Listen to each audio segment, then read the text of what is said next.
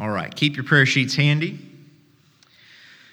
But now open your Bibles to the third book, the book of Leviticus. Now, I don't mean to pick on Andrew, but I will. Now, the book of Leviticus is often, um, I want to say it's, it's undervalued, or we don't see it as, as um, something that's worth spending a lot of time studying. And it also has, has a reputation for being a Bible reading plan killer. Now, Andrew had, a, had an awesome reading plan that he suggested to us back when he preached on Exodus, right? Pre- reading the whole Bible in 20 days. Very ambitious. But I noticed, and I, even, I went back and, and listened to the first part of his sermon. He said he stopped after Exodus. He didn't say that it was Leviticus that, that threw him off, but I'm just inferring that if he finished Exodus, he probably looked at Leviticus and thought, you know what? Let's just call this off. But uh, that has happened to many of us. Uh, and I know that oftentimes, if you do follow a Bible reading plan and you get to the book of Leviticus, it's hard. It can be difficult to start reading these laws and to just get, you kind of get uh, bored with it, to be honest, and it gets to be almost like the same thing, repetition over and over. And so it's hard for us to understand. And that's part of the reason why it's, uh, it's, it's misunderstood. I think the other main reason is because of the genre of the book, right? The, the genre of the book of Leviticus is mostly law okay? And I don't think there's a single person in this room who's going to go home tonight or after a long day of work and going to snuggle up on the couch and open up a book of law and just start reading. Okay, that's just not our preferred genre or for relaxing or, or, really for anything, right? Unless you're a lawyer or you know you're really really into that thing. Law is hard for us to really get into. And because Leviticus is a book mostly of law, it's that way for us.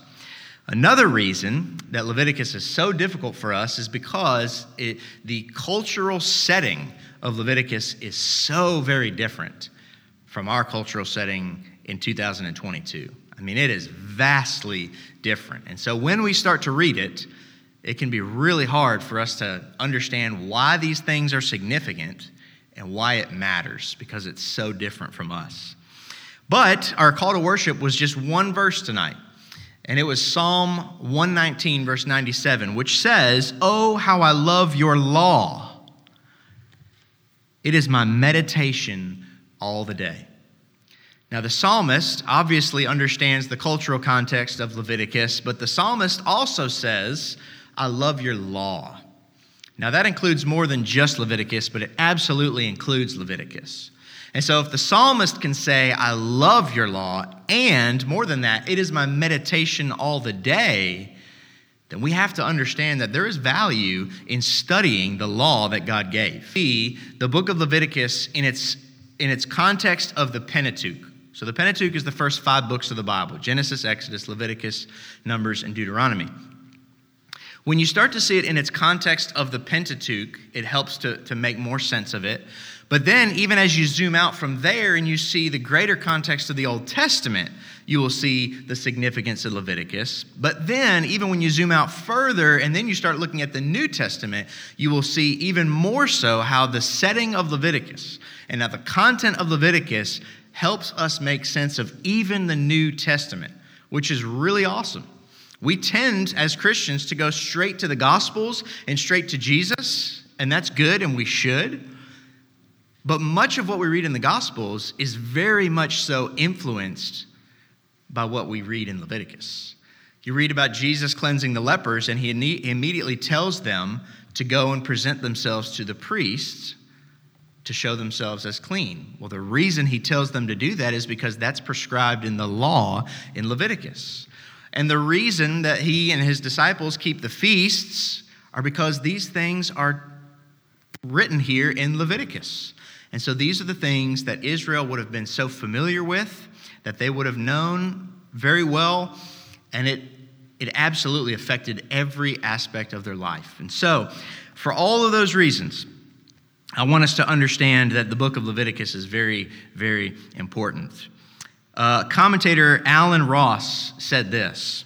He says, It must be recognized that Leviticus was and is one of the most important books of the Old Testament. It not only presents the entire religious system of ancient Israel, but it also lays the theological foundation for the New Testament teaching about the atoning work of Jesus Christ. You know, we talk a lot about Jesus being our sacrifice. Well, how do we understand what the purpose and the meaning of sacrifice is? Well, it's explained to us in the law, it's explained to us in Leviticus. And so, the first thing and the main thing that I want us to see as we study the book of Leviticus are three words, okay? I want you to write these down or try really hard to remember them, okay? What I want you all to see when you leave tonight, I want you to know this thing God is holy. God is holy, okay? The main emphasis of Leviticus is that God is holy. And we're going to see that. Now, it's important also that we understand the meaning of the word holy. Okay, holy by itself means to be set apart or to be distinct. Okay, so God is clearly set apart, He is distinctly different from anything else or anyone else. And because God is holy, God requires that His people be holy. Okay, maybe the most important verse that you should know is Leviticus 19, verse 2. It says, I, the Lord your God, am holy. I'm sorry, I flipped it around. It says, You shall be holy, for I, the Lord your God, am holy. So, because God is holy, because he is set apart, his people also must be set apart and must be holy. And that is what we see here in the book of Leviticus. Now, a little bit of setting, just so we understand uh, why this book happens, where it happens, okay? At the end of Exodus, we have all these instructions on how to build the tabernacle. And if you've ever read Exodus, right, you get into your reading plan, you're feeling good, you get through the actual Exodus, and you're real excited. And then you get to the building of the tabernacle, and then you start to feel what you're going to feel as you read the entirety of Leviticus, right? You're like, wow, why does this matter at all? But at the end of Exodus, they actually build the tabernacle. And so look back, this should be the facing page in your Bible, uh, Exodus chapter 40, and look at verses 34 and 35 says then the cloud covered the tent of meeting and the glory of the lord filled the tabernacle. And moses was not able to enter the tent of meeting because the cloud settled on it and the glory of the lord filled the tabernacle. Okay so the tabernacle has been completed. God's glory has now come to dwell in the tabernacle and as a result moses cannot go into the tent of meeting because god's glory is there and because he is sinful now, look at verse 1 of Leviticus chapter 1. The Lord called Moses and spoke to him from the tent of meeting. Okay, so what's happening in Leviticus chapter 1, verse 1 is that Moses is not in the tent with God. Moses is outside because he cannot be inside, because unholy people or sinful people cannot be in the presence of a holy God.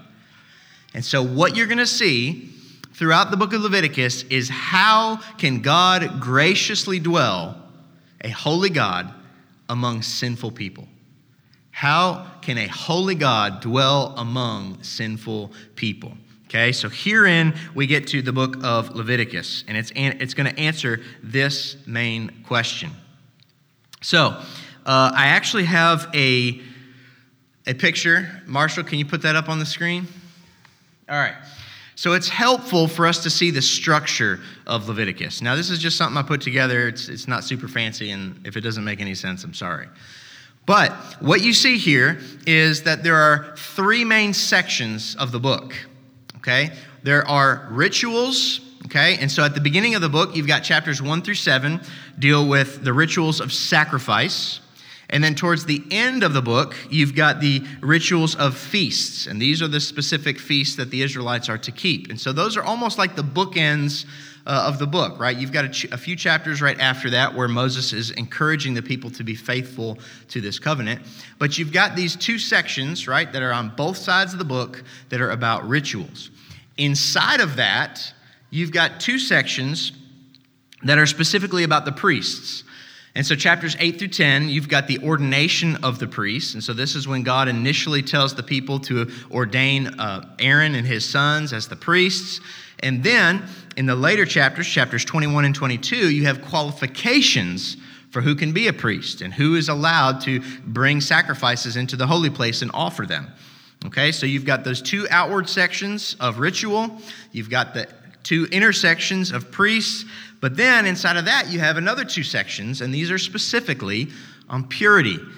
Okay, the first is ritual purity. Okay, and the second being moral purity. So you can kind of see those in the, uh, the way that I kind of structured it as a pyramid to see that right in the middle of all these matching sections are two chapters Leviticus chapter 16 and 17. And both of those chapters are specifically explaining one of those feasts that the Israelites are to take, take, take hold of or to participate in every year, and that is the Day of Atonement. So we have two chapters that are, that are devoted to this one feast, and it's significant. And I think maybe you are starting to understand why that's significant, but I'll explain that here in just a bit. So I want us to look at all these different sections the rituals, the priests, and the purity. And you will begin to see why this book is pointing us to the fact that God is holy. Okay? Because remember, the initial, the initial issue is God is dwelling in the tabernacle in the midst of sinful people. And sinful people cannot dwell with a holy God and survive. So, here's God's way of dealing with it. So, the first seven chapters, like I said, deal with rituals. And, and in this, these first seven chapters deal specifically with offerings, okay, or sacrifices. Uh, now, sacrifices, uh, there are two, two main types, okay? There are, well, there's five sacrifices total, but they break down into two types, okay? The first are ways to thank God, okay? So these would be grain offerings and peace offerings. So these are ways that we uh, bring a sacrifice to the Lord as a way of saying thank you. We thank God for his provision. And so it was important that the Israelite people were constantly reminded that God is the one who provides for them. And so they bring a portion of what God has provided and give it back to him in a sacrifice as a way of saying thank you. So those are your grain and your peace offerings. The other three are ways of saying, I'm sorry okay, or, or uh, admitting our guilt. Those three are the burnt offering, the sin offering, and the guilt offering. Okay, so these chapters are very bloody. You're going to see just a hint of this here in a minute. But what's happening in these three types of sacrifices, these are the Israelites admitting that they do not belong in God's holy presence because they have sinned, but yet God is, provi- God is gracious in providing a way for them to be made clean or for them to be made right. And it's through a sacrifice of an animal, whereas the animal bears the penalty for the person's sin and the person's guilt, and the person then is then able to be in God's presence. So, look with me at Leviticus chapter 4, and we'll see just uh, a little bit of this. Chapter 4, verse 2 says this well, we'll start in verse 1. The Lord spoke to Moses, saying, Speak to the people of Israel, saying, If anyone sins unintentionally in any of the Lord's commandments about the things not to be done, and does any one of them, it is, uh, if it is the anointing priest who sins, thus bringing guilt on the people, then he shall offer for the sin that he has committed a bull from the herd without blemish to the Lord for a sin offering.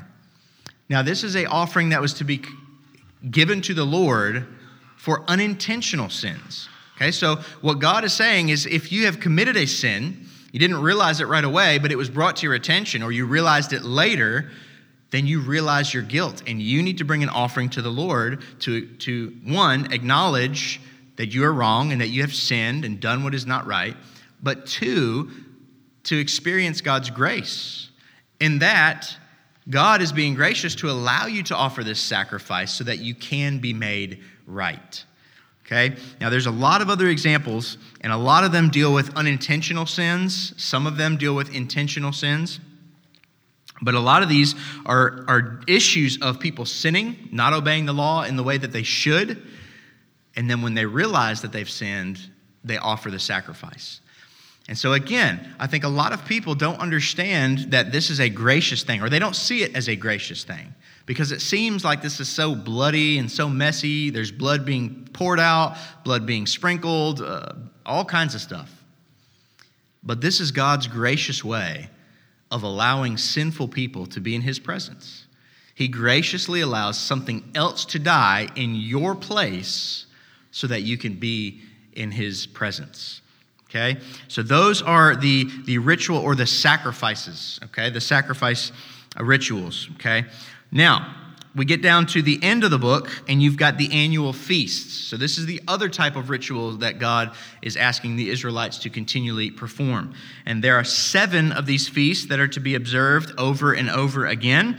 They are the Passover, the Feast of Unleavened Bread, the Feast of First Fruits, the Feast of Weeks, the Feast of Trumpets, the Day of Atonement, which we know is very important, we'll talk about again here in a minute, and the Feast of Booths.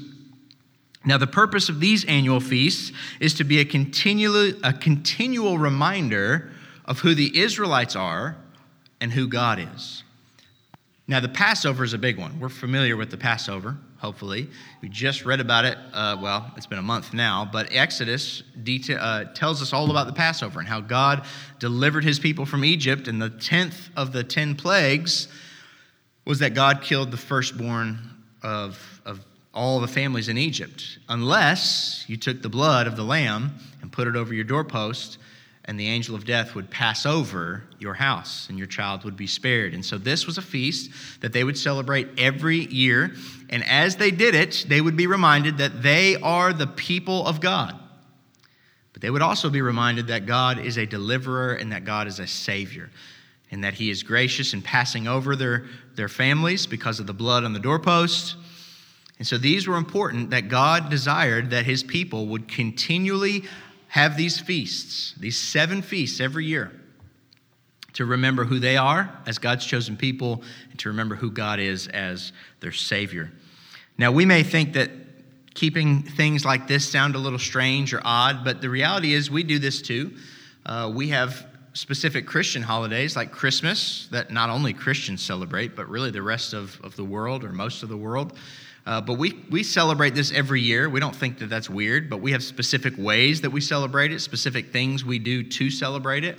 But we don't really think too much about that being like, oh, you know, here's a feast that we have to celebrate. That's too hard uh, or even you know thinking outside of christian holidays uh, the fourth of july is specific to our country. Uh, and there's no specific way that we are instructed in the constitution on how to celebrate that but for whatever reason we all know to go get fireworks and, and cook up some hot dogs and, and that's how we celebrate it. Uh, and so we do things like that as well. So those are the rituals okay sacrifices and the feasts that are to be kept. Inside of that, the next section uh, are the priests.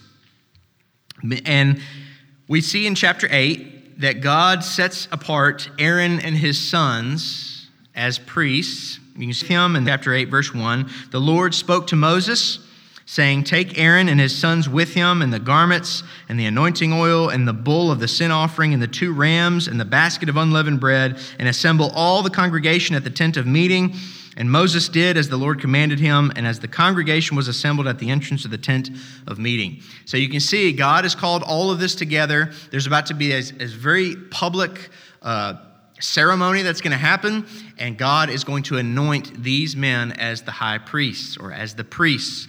Now, the purpose of the priest is that they would be called to an even higher standard than just the, the normal people of Israel.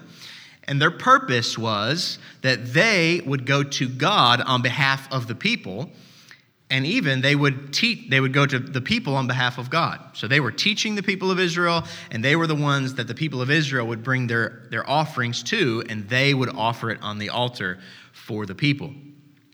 So it was an important role. And, and one of the things that God is establishing is that there must be someone who mediates between the people and God. Hopefully, you're understanding, starting to, those gospel lights are starting to click in, right? We have a mediator. We don't go directly to God ourselves. We cannot. If we were to go directly into the presence of God, we would die because God is holy and we are sinful. But we also have a mediator. And where do you think that idea of mediation comes from? Well, it comes from God Himself. And God establishes that here with the priests, here in, in Leviticus 8, 9, and 10. Now, there's an interesting story here in Leviticus 10, which we'll look at here in just a minute.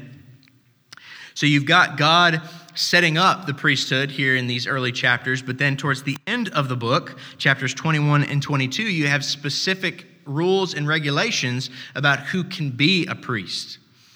And we're not going to get into all the specifics of that, but God has laid out specific situations in which, if, if this is true of you, you cannot be a priest, or you cannot bring sacrifices into the holy place and offer them. Okay, so God has stipulations. The, the animals that the Israelites are to bring for a sacrifice are supposed to be without spot or blemish. Maybe you've heard that term before. God has the same requirement for the priests who are going to bring these sacrifices and offer them in the holy place.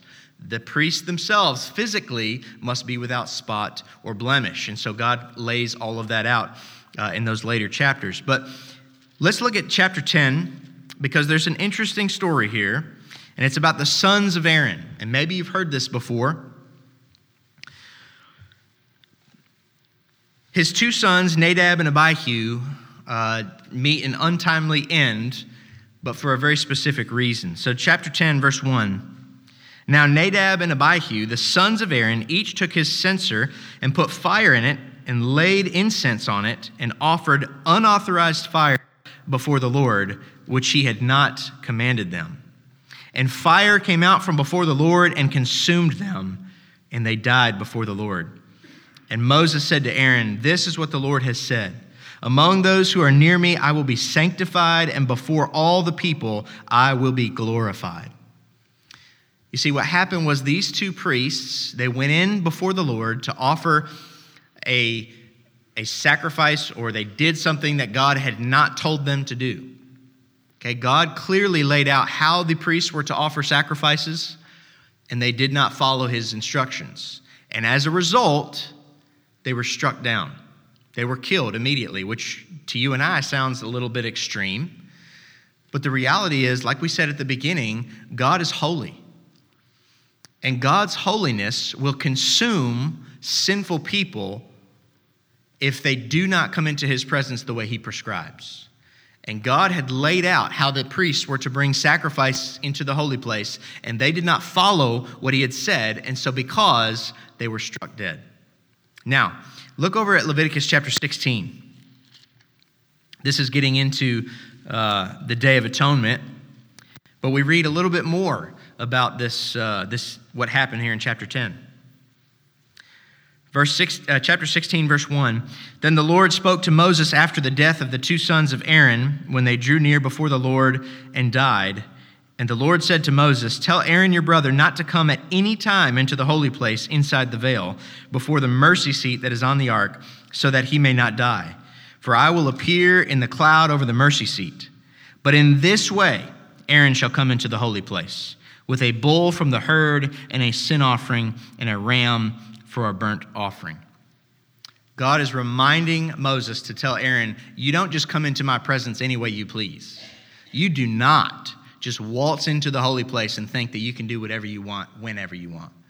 God is warning the Aaron and all the other priests, you come into my presence the way I say to come into my presence, or what happened to Nadab and Abihu will happen to you.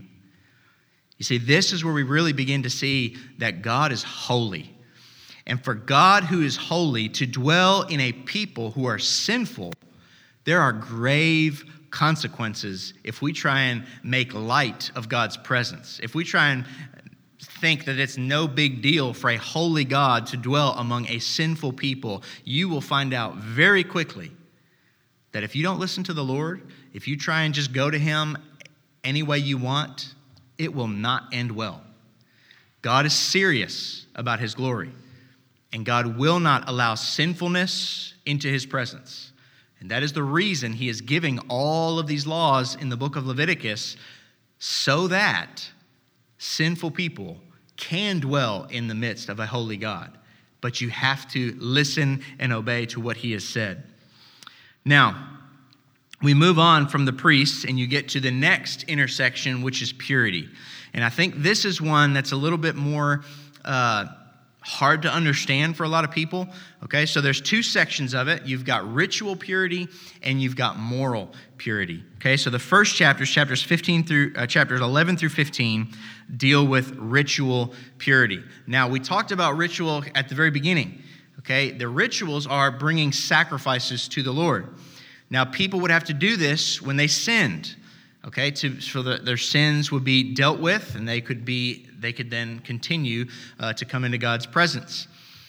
But they could not bring these sacrifices to the lord if they were in a state of impurity or uncleanness okay? So the, the chapters 11 through 15 deal with this uncleanness. Now uh, there are a couple things that make someone unclean and that they're explained here uh, in these chapters. So I'll list them out for you. Having a skin disease makes someone unclean. We uh, refer to that as leprosy, it deals specifically with that. Touching of dead bodies or coming into contact with dead bodies would make somebody unclean.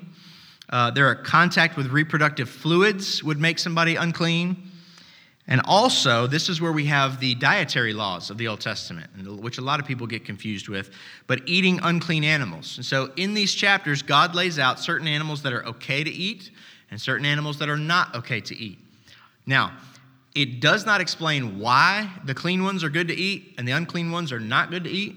So we don't have a specific answer for why that might be the case. A lot of people have, have, uh, have come up with theories for why they believe that to be the case, maybe sanitary issues or, or what else. But we don't know. We don't have a very clear answer. But here's what we do know God had told the people that there are certain things that will make you unclean or impure. Now, it puts you in a state of uncleanness or impurity for a certain amount of time.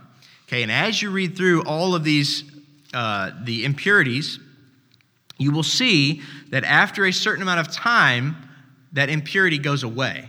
Okay, so let's look at an example of this. So, chapter 12 deals with purification after childbirth. Chapter 12, verse 1 says, The Lord spoke to Moses, saying, Speak to the people of Israel, saying, If a woman conceives and bears a male child, then she shall be unclean for seven days, as at the time of her menstruation. She, uh, she shall be in she shall be unclean. And on the eighth day of uh, the flesh of the foreskin shall be circumcised, and then she shall continue for 33 days in the blood of her purifying. She shall not touch anything holy, nor come into the sanctuary until the days of her purifying are completed. Okay, now you can continue reading, and it, it gives different time frames for if you bear a female child. But the reality is that you are unclean for a certain amount of time, and then once that time passes, you're no longer unclean. So we need to make sure we understand that being unclean or impure here in Leviticus is not equated with sinfulness.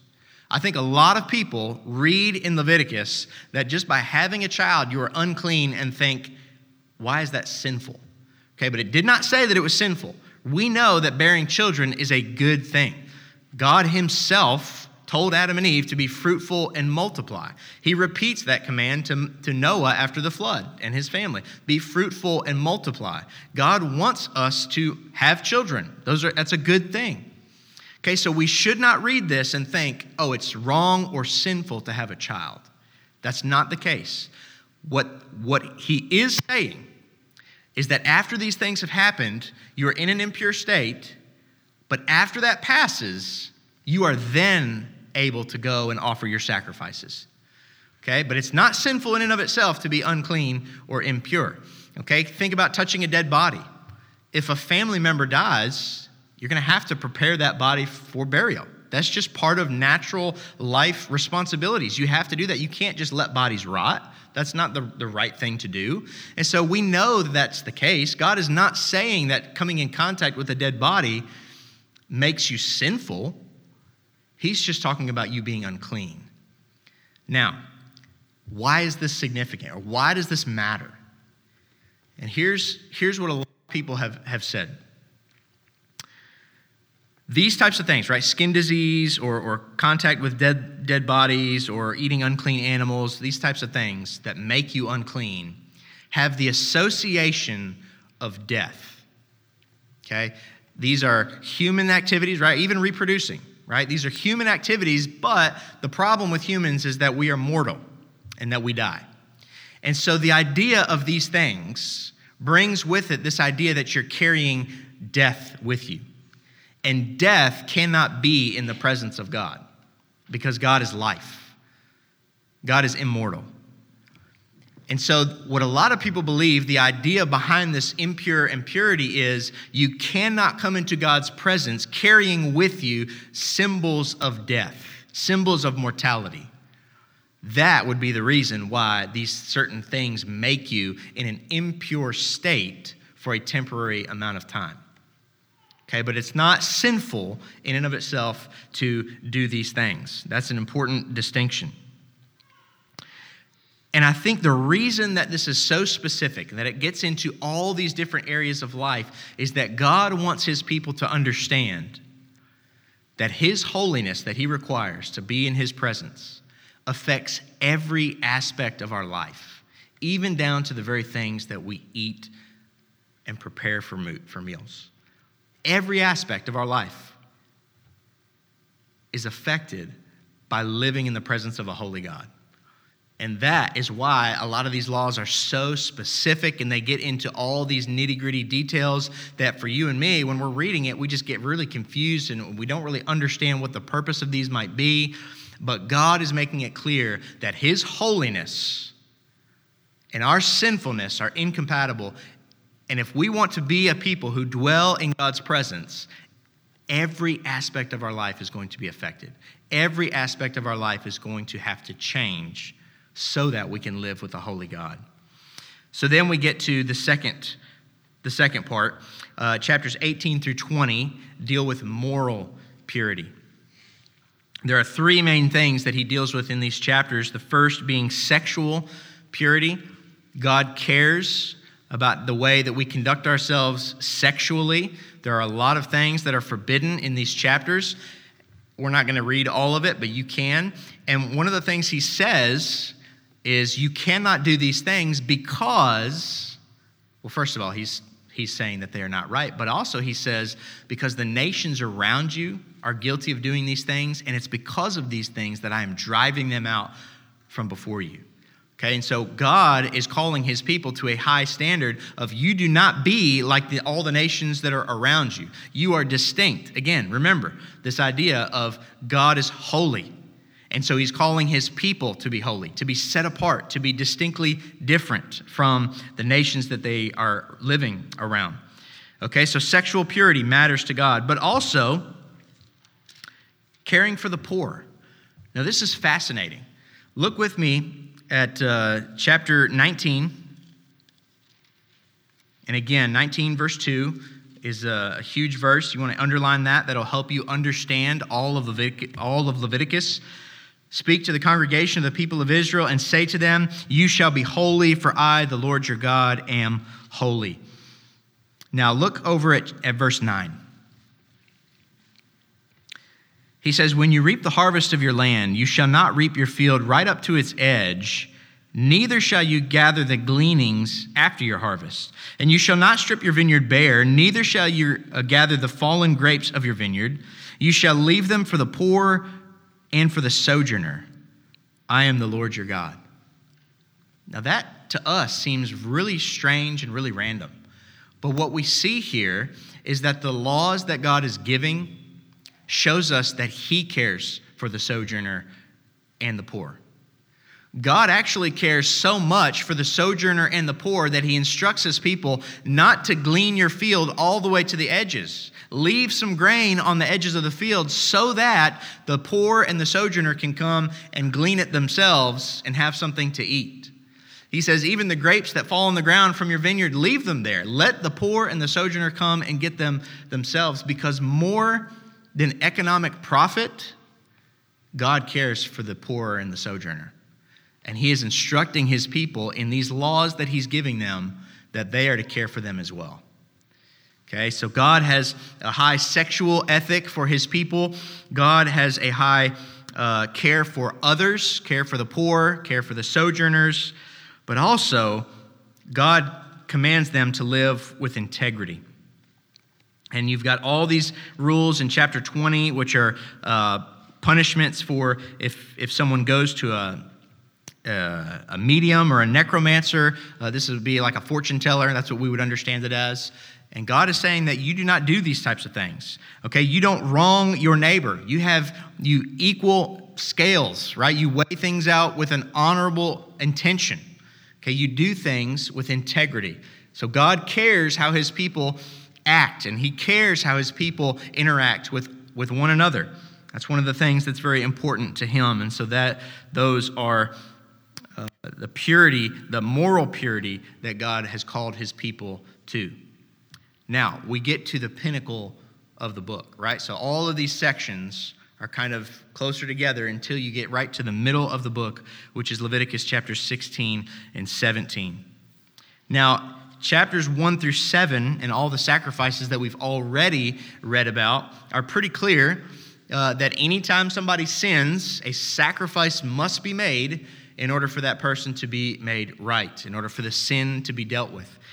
But what God knows is that not every wrong thing that happens is going to be noticed, or not every wrong thing that happens, someone's going to bring a sacrifice to, to make that right. And so, once every single year, there is this feast known as the Day of Atonement. And what happens on the Day of Atonement is, well, we'll read it. This is Leviticus chapter 16. We'll start in verse 1. The Lord spoke to Moses after the death of the two sons of Aaron. Nope, actually, let's skip forward. Uh, verse 4.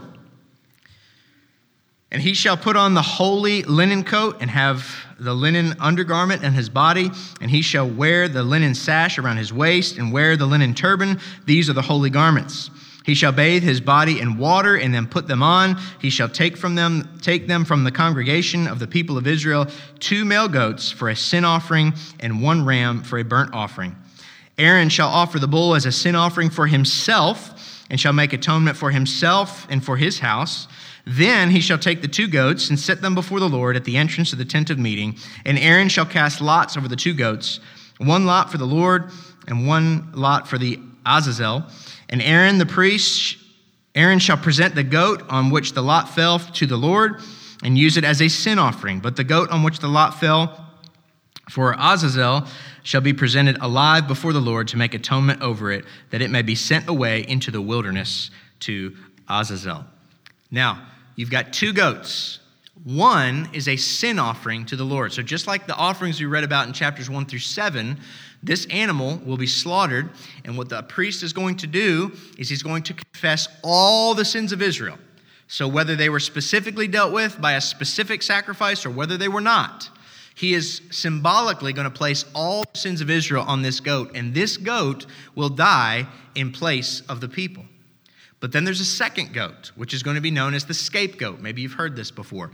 And the scapegoat, they're going to do the same thing. He's going to, uh, the, the priest is going to confess all the sins of Israel and place his hands on this goat. And this goat is going to symbolically bear the sins and take them away into the wilderness.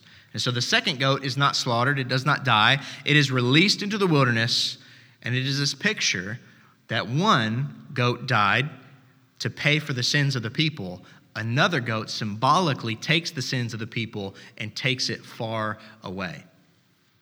Now, this is huge because if we are understanding the Bible as a whole and we are thinking with our gospel caps on, what does Jesus do for us?